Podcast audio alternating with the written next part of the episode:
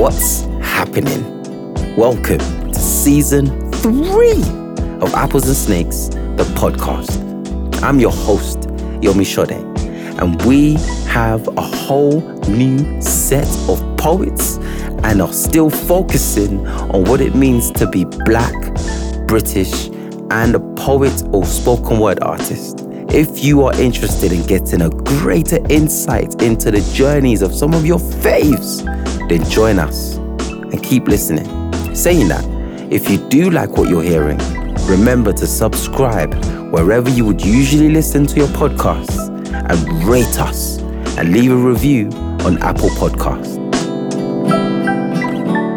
Welcome to Apples and Snakes podcast. My name is Yomi Sode. Um, listen back to the previous seasons of the podcast. It's, it's, it's incredible speaking with a range of incredible people. And today, oh my diddy days, it's no it's no different. Now I've got your bio here, and I'm also aware of the time. Don't read all of it. Oh yeah? No. Listen, what? Don't read it because everyone knows who Malika Booker is No, out in these streets. This is what I'm trying to say. Like, everyone just knows. Out, just pluck out the bits. Pluck out. I'm gonna, okay, I'm going to read a bit, then I'm going to kick into it because we ain't got much time.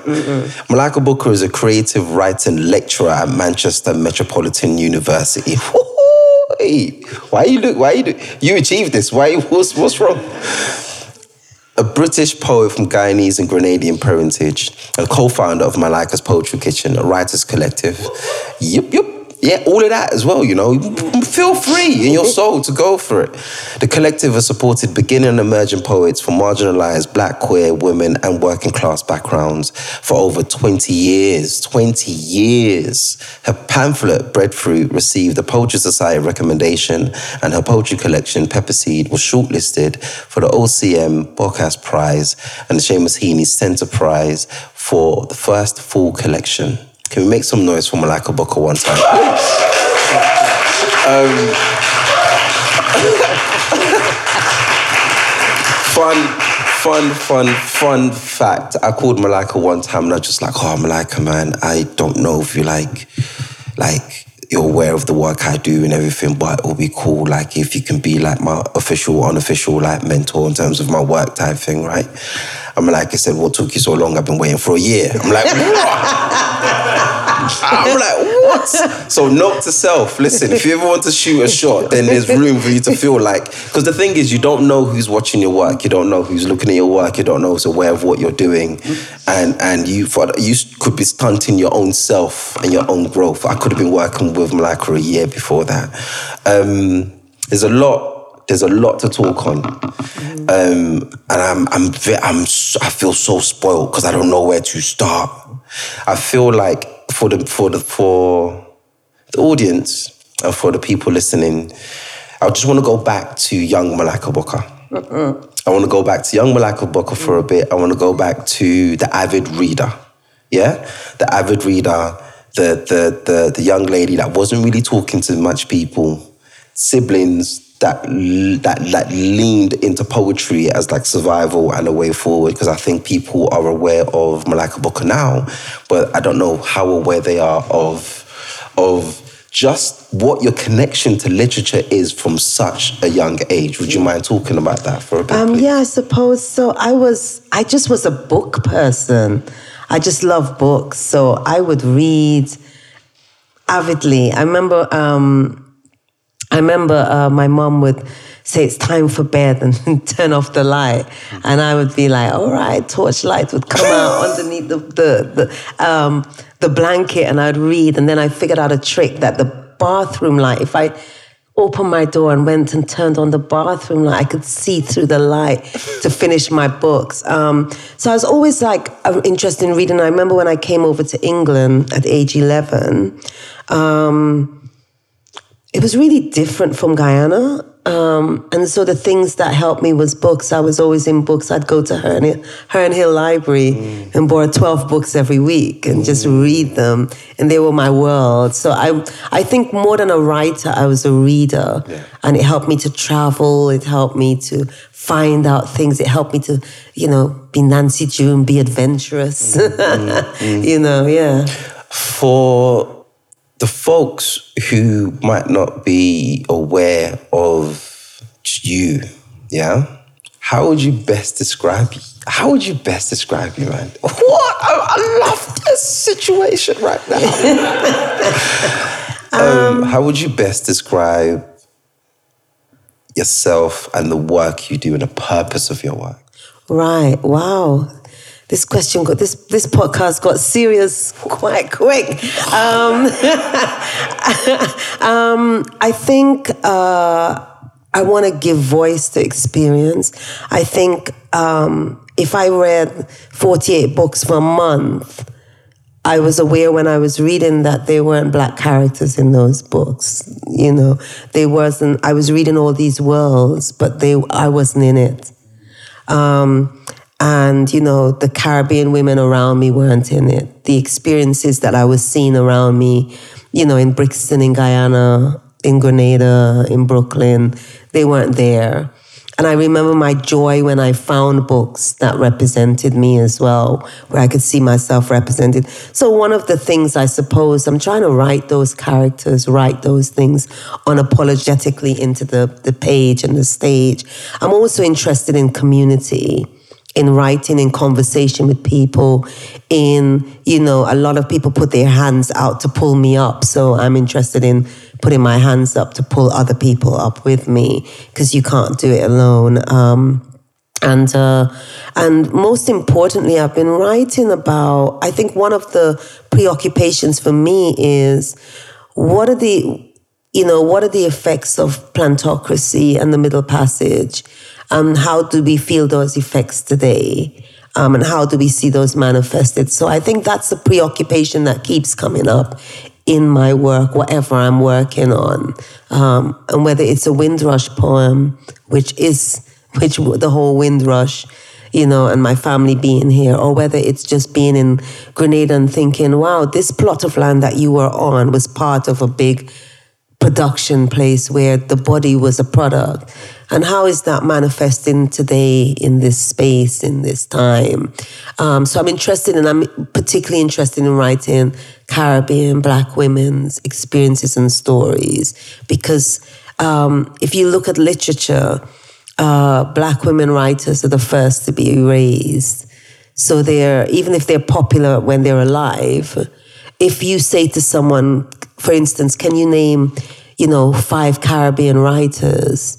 Um, and I suppose a lot of you, you will list them five men, you know. Um, so I'm interested in conversations with uh, Caribbean writers. And if the women, it's easy for the Caribbean women to be, writers to be raised, then what happens to the Caribbean women? Mm. Um, rituals. Mm. Um, I remember, I remember when I this is my solo show, and after the solo show, and I, I'm not sure if it was the solo show, but it was definitely something significant that happened, and you called me, and you're like, "Oh, how are you marking the moment? What's your ritual?" And I'm like, "I don't know. I don't." I mean, I just, you just get on with it, type thing, you know.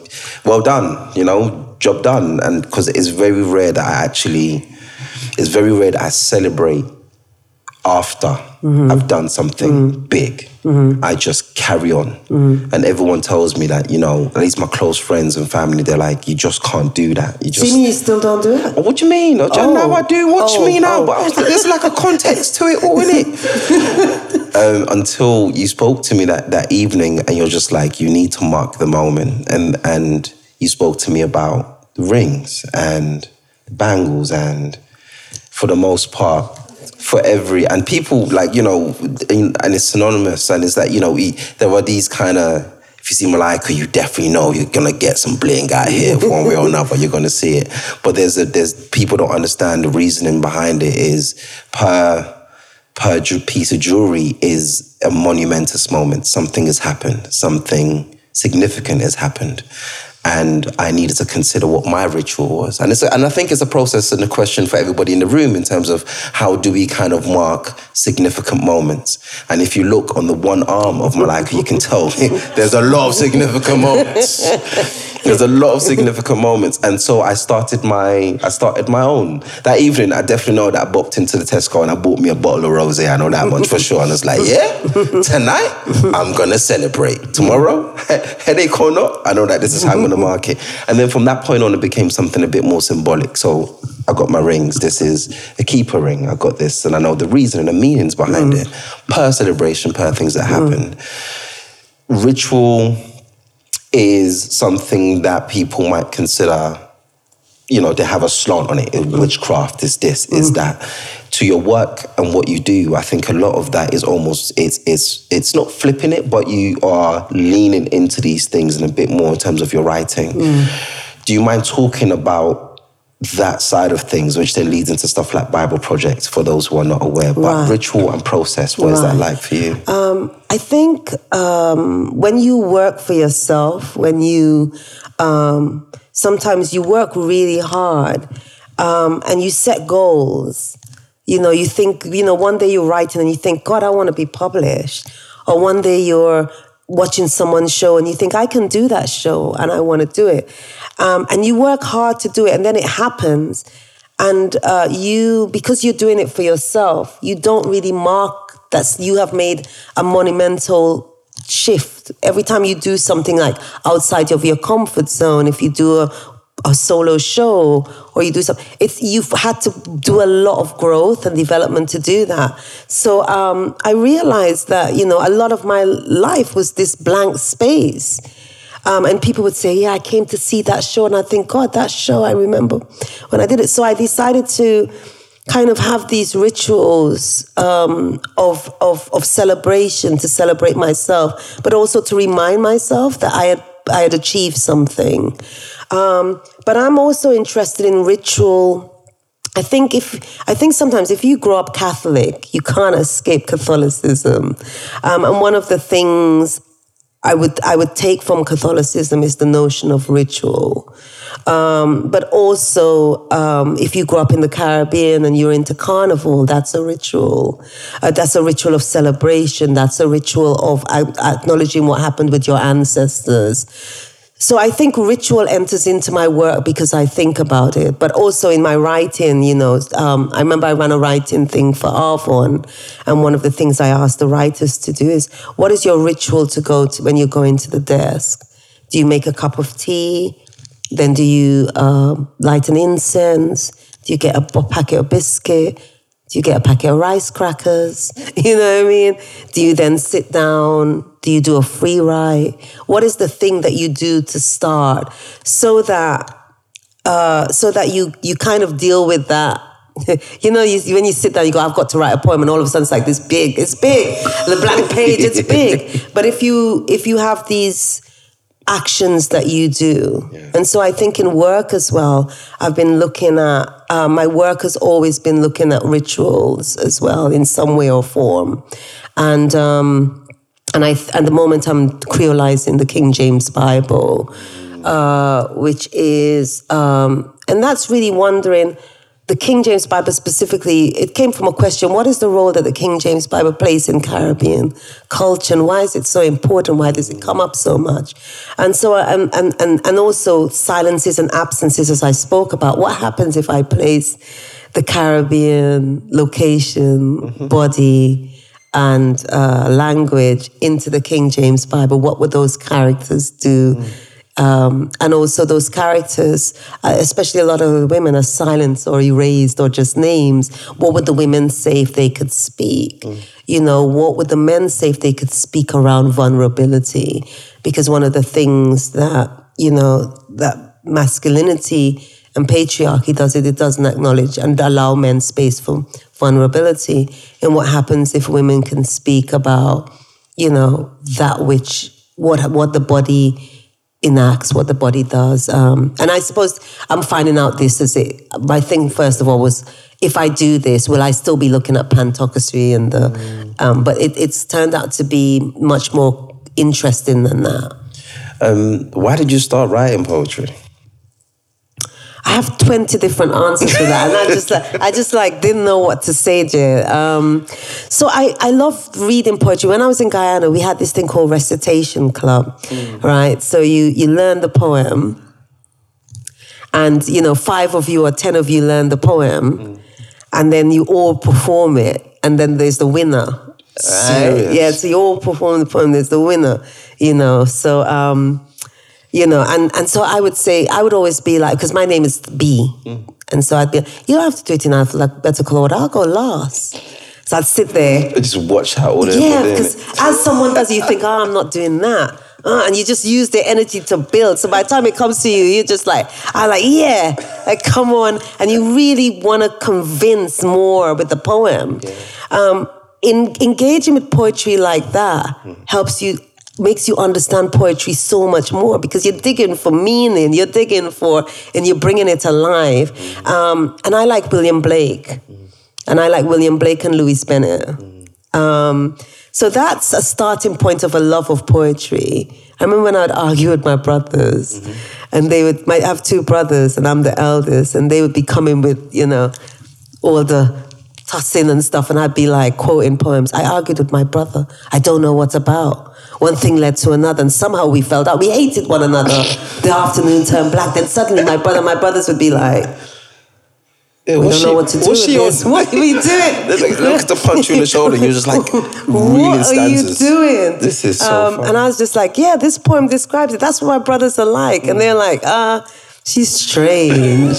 uh, so I think poetry has been always in my life. I actually do think, though, that if I could sing, Oh, yeah, if I could sing, no, you, no. No, no, no, no. The podcast wouldn't survive. Your ears wouldn't survive.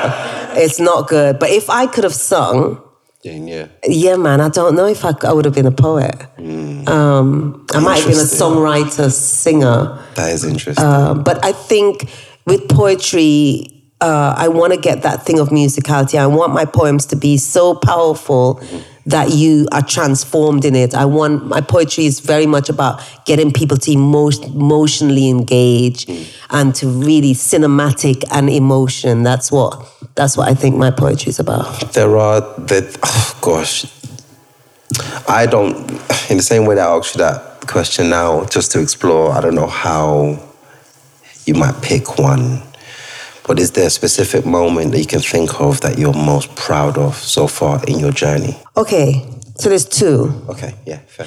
So one, if you grow up as a, with Caribbean parents, there's some occupations that they want you to occupy. Oh man, ain't no different on my side, boy. Trust me. right? So they're like lawyer, doctor, blah blah blah, Engineer, and then you're a poet. Boy, So my mom just never understood it. Mm. Mom's like, she's doing some some writing business, and she'd be like, "See, you're doing poetry, you'd make a good lawyer." Mm. So this is a really thing, and it, this is really a weird thing, because uh, I'm not really into the monarchy, but we got invited to to the Buckingham Palace, yeah, yeah, yeah, and I knew that accepting that invitation yeah. would make my mom understand something about me. and that year when I so when I went, you know, one what when I usually go to Grenada, one of my aunts would be like, "Oh, here is so and so come back from doing her law degree. She just passed her bar." My mom would be like, "Hmm, yeah, hmm, hmm." So that year, from I landed in the airport, got picked up. So my aunt said, "I heard you met the Queen, Buckingham Palace." And then my mom would be like, "Yeah, but Malika went to Buckingham um, Palace and met the Queen." And so, so it was like it's not my own importance, but in that moment, my mom, my mom was proud of me, hmm. and so that is that is the echelon. And the second thing I think is when Kwame Dawes did my manuscript. Yeah. And he just sent back the manuscript with a whole heap of red writing. Hmm. So you finish the book, you send it into the publisher, and you think, yeah. And then they send it back with a whole heap of writing, red writing, and then you're editing. And so I was in Grenada, and I was, I would just be editing and editing this book. Mm. And my- my mom would be like, "You've been working in there all day. Come and eat." Yeah. And then she said to me, "This writing business, it's very hard work. Um, so th- it's all to do with my mom, isn't it? And the, the third thing is when I sent pepper seed to her. So when I in the Caribbean, you have this thing you don't tell people your business, right? So when pepper seed came out, I realized all my All family's business business is in the book. In. Which is why I can tell when family members it. haven't read it. Because I see the book on their shelf and I think, you have not read that book. Yeah, Right? straight. So I sent it to mom in um, in June, July, or whatever when the book came out. But I didn't phone her until this 29th of September, which is her birthday, because I thought, oh my God, if she's going to cuss me out, Then, yeah. she's not going to do it that badly on her birthday. so I phone her on her birthday and I say, happy birthday. And she says, Malika, pepper seed, the book full of pepper. My God. And from since then, she'd be like, you know what? This happened with your auntie. You need to write about Oh that. my God. So it's funny, isn't it? That's that my three, my proud moments are all around my mom's, um, uh, yeah, being Yeah. proud of me, yeah. um, gonna go off a bit and come back in. I would I would like to talk about performance, um, and how how performance. So I I early doors when I kind of kicked off at open mic, people being booed live. Um, I got booed. Um, I'm coming off the back of musicians and rappers and po- and when it's a poet, people now going to the bar to buy a drink or go to the toilet. It's just it was tough. So you have to work your way through this whole motion in terms of performance and holding holding a stage and holding an audience and the attention. It's very different now. How how how's performance been for you over time? Where do you view performance now? Um,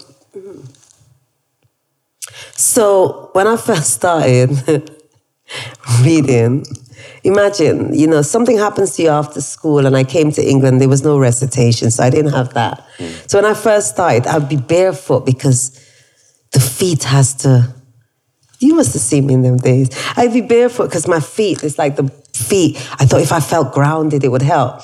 Because, and I stopped wearing jewelry on this hand, right? Because I'd be performing, I'd be like, my voice would be like this, but the paper would be like this.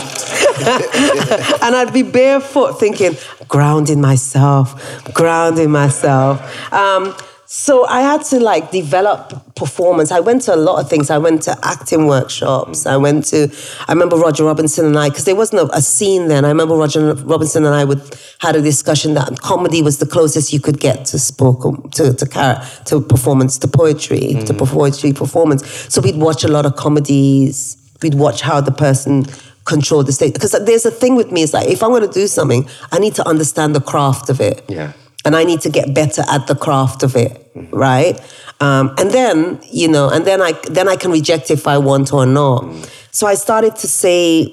I started to realize that I needed to have a poet, uh, an intention with my performance. So before I go on stage, I think, okay, I'm going into my living room, and everybody's everybody's in my living room, Yeah. and it helps me to figure out how I'm going to. So I had performance intention, I had performance goals.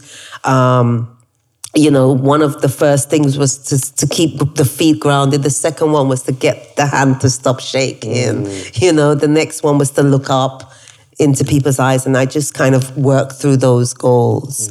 Um, and then I started thinking, I'm the, now I think I'm the page. So nobody can see. So I've got to communicate as the page effectively Yeah. Right? Because if I leave out something, someone else, I'm in the page, and it, it- this is not a convers, this is not a performance, it's a conversation. Yeah. So I'm now here where I'm like, I'm having a conversation with you, and these poems are conversation. And I want you to listen because I want you to be moved. I want you to understand. I want you to, I want, I feel that if, if as an audience you're emotionally moved or you are visually invested, then there's a transformation, and art should always transform. Yeah. Yeah. There. So the, the the behind the scenes of this, I don't think is often talked about. I remember South Bank nights. Hmm. Me, you, Warsan. I'm not really sure who else was there. Anthony, Ex- Anthony, Anthony Ray, Inua Ellams, Inua. We would Raymond. be we would be in the South Bank up till 11 p.m. when they'll kick us out Yeah, writing. writing. Yeah. This was Every for time. evening. Every evening for time. People don't necessarily understand the behind the scenes of a lot of people and what it takes in terms of what that process is. Some of the work that we write as well, for the most part, can be uncomfortable and tapping into uncomfortable spaces. Mm. There's some poems in Pepper Seed that touch on really uncomfortable stuff. What space, how have you made space for the uncomfortable to lean into it, the rawness? Hmm. Because there's a type of raw that you can write about that just doesn't that but there's a type of raw that's just very much literal but mm. there's a type of raw that's still well crafted mm. in a way that can still be read and still be like whoa that was that was something mm. but it was written so beautifully. But the idea of saying that is beautiful but jesus that was raw but that was beautiful. It's like those two things shouldn't really mesh but it does and you do it so well. How, what is that craft. for you? That craft for you? It's craft. It's the times when all the poems failed that you were doing mm. that didn't work out. It's the times when you tried writing sonnets and you just you just like it's not. It's the time when you go into bring a poem into Mimi Khalvati and she says, That poem, darling, that poem wants to be a sestina. You think, I want to write a sestina. This poem, what's this poem? And you have to go there.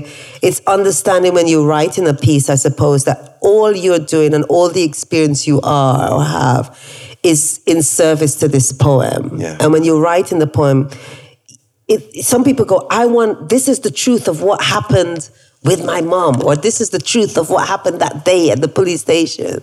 Nobody wants the truth. No one wants the truth of the in, of the incident. You want the truth. You want the the. It's it's almost like you know when you get um, oils and they're they're they're um, they're so concentrated that you have to dilute them with water to burn them, right? So the poem becomes the poem is the oil that's like like infused. You, you know what I mean? Yeah, that. Yeah. Right? Yeah, that's that's what you that's what you're trying to get. If you're trying to get the, list, the literal, I walked down the road, I saw this girl, she did this, mm. you know, this happened, and then they did this or whatever. It's not a poem. That's not art. That's that's literally the truth of what happened. But what's at the essence of that? The essence of that might be connection.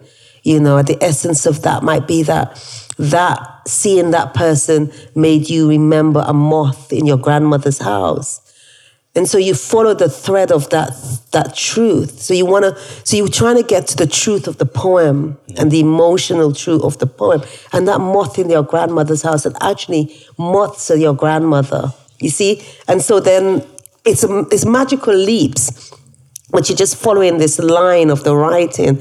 And then what you get is a concentration of the reality that you're trying to, and all you're trying to do on that. And that's why it's difficult, isn't it? Mm. Because you're trying to, you're trying to create art. You're trying to transform something.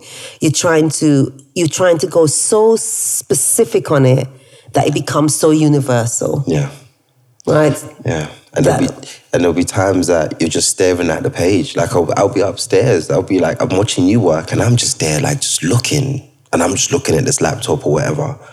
And I don't know where to go mm. or how to do it. But there's, there's something. times when it says, "I'm not coming. I'm not." Not, I'm not. I'm not a poem. Yeah. There's times when you you've done five failed things for five days in a row, and you think, "Oh my god!" and then the next day it flows, and you realize that those five things had to, and some some things from those five things, some lines or some thoughts or some, you know, uh, and sometimes that staring is not actually doing nothing.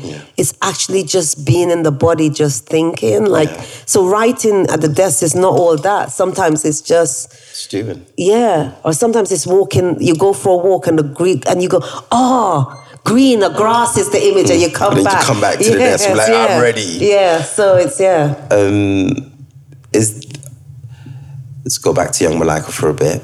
If there was a piece of advice that you would have loved to give, that loved to have kind of passed on to young Malika, now that you've kind of experienced so much, what do you think that advice would be? You know what? I would say to me, I'm proud of you. Like, I'm really proud of you because there was a time when we were doing this, you know, I was, I remember I was working at Apples and Snakes Mm. three days a week. Um, and uh, and then I was trying to do this poetry thing, and there there wasn't an industry, there wasn't there wasn't a poetry kind of thing, and I you know I was just like, boy, I could barely pay the rent, I could just like you know, um, and I, I'd be I'd be proud that I didn't know that like I'd be saying to myself, look, you're actually like you make a living doing this, right? You make you know, yeah, this this the, you know, my friends, my my family would be like, so why don't you go and get a proper job? I'd be like, no, I just want to do this. And I'd be proud of that person who who was doing something, even though it wasn't a dream to do it. Yeah. Because it wasn't a, there was nobody existing who did who was doing it.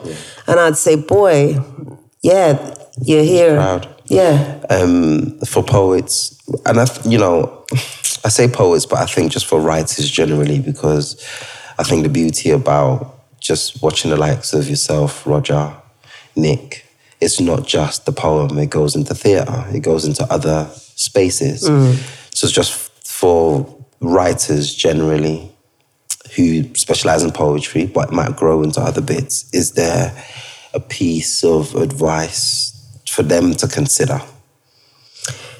So sometimes you sit down and write, and you and it's not a comfortable space, but you're comfortable doing poetry, and the, the thing says, "I want to be a play," mm. and then you start to sweat mm.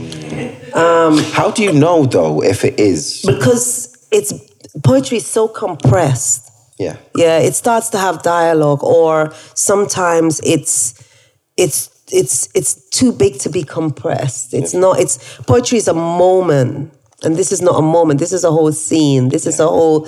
This is a whole. I don't know. A whole argument. This is a whole exploration of like my play on plan.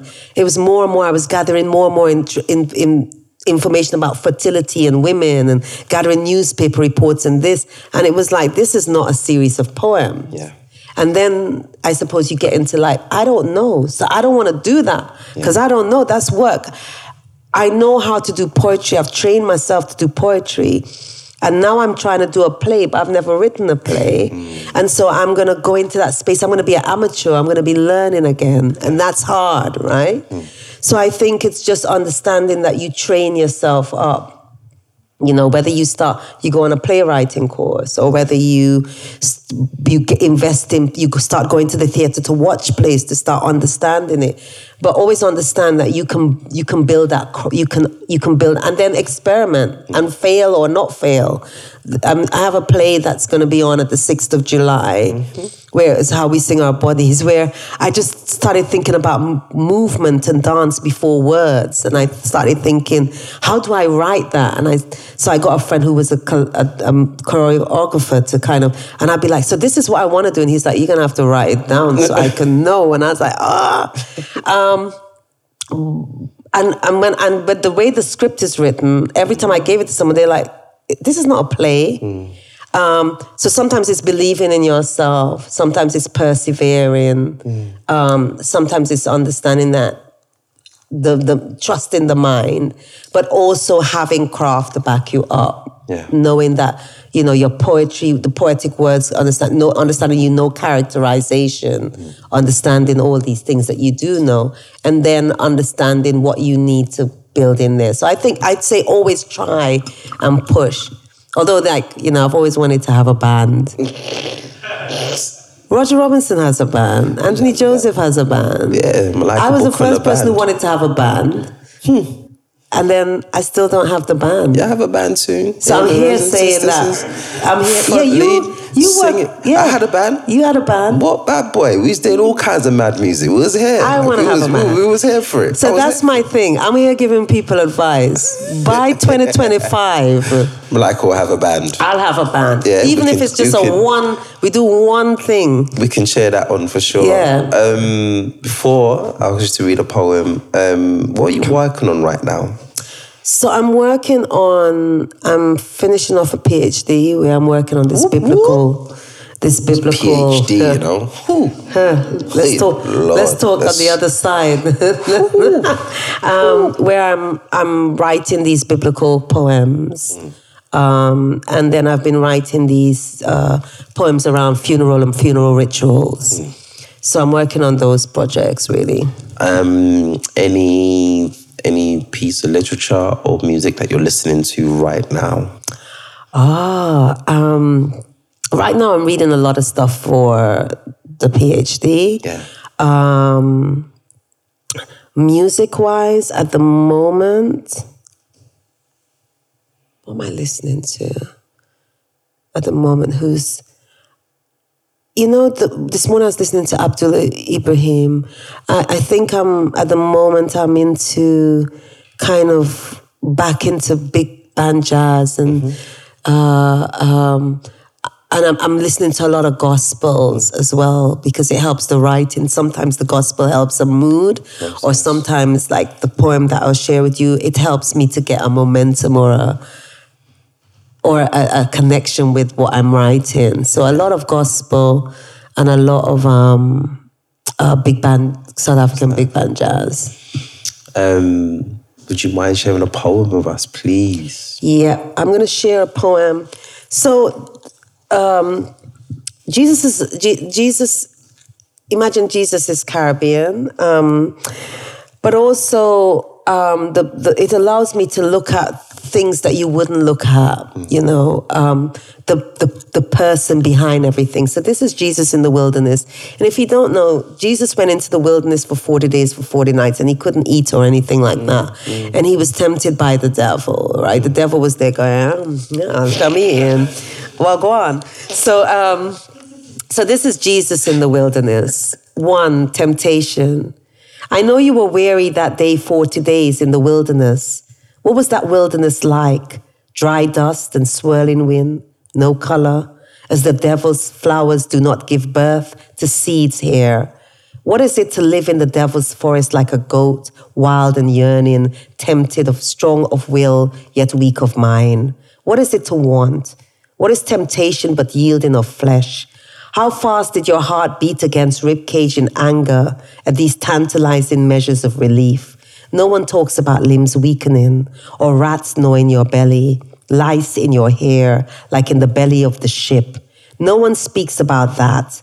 In order to build a saint, one needs to gloss over the body's ordinariness, needs to forget there is mess and nastiness in the gut, the dried throat swallowing saliva the ache of spit traveling along the side of your lips and down your neck back, the contract of stomach, its punch all uneven, each like an XXX of fists. Two, how to how not to drown in desire. Days stretched like a bending river. Days stretched and curled like a meandering river. When days began to stretch, when his days began to curl, when his days became a meandering river, its undertow dragging him. When the days became deceptive, a river meandering its undertow. When his days became a meandering river. When his days began to curl into a river. When his days stretched and curled. When his days stretched curling into a river whose undertow dragged him weary to the surface. Three, sufferation. When his days stretched curling into a river, when his undertow ripped his skin right to soul, he who believed stood firm in dry dust, where flowers do not give birth from seeds, where wild goats stroll. No one talks of his trembling limbs, the gnawing rats in his gut, the fleas congregating to party in his hair. No one talks of the reptile's gopher as the devil sucked succulent orange over 40 days and nights, while he who believed stitched, then unpicked the stitches from his bloody lips. How the taunt of the apple juice ached his neck back in the ripe stench of the boat's belly, and how it gripes the dry heaves scraping his neck back, his stomach swelling, pregnant with emptiness. Since those days, we fast in our thirst for salvation, long forgotten, the bloodied nip for the nailed palms location. I am so. I am. I am.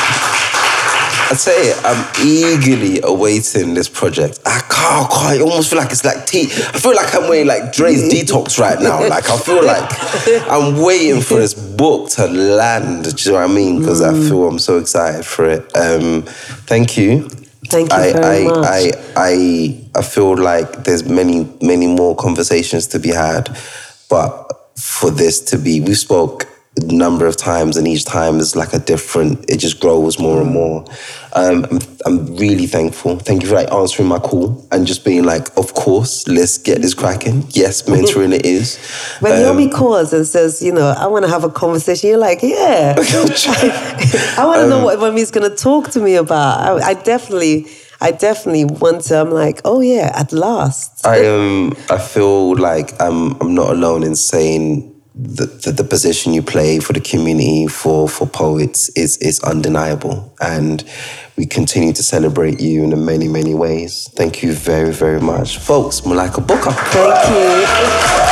Um, awesome.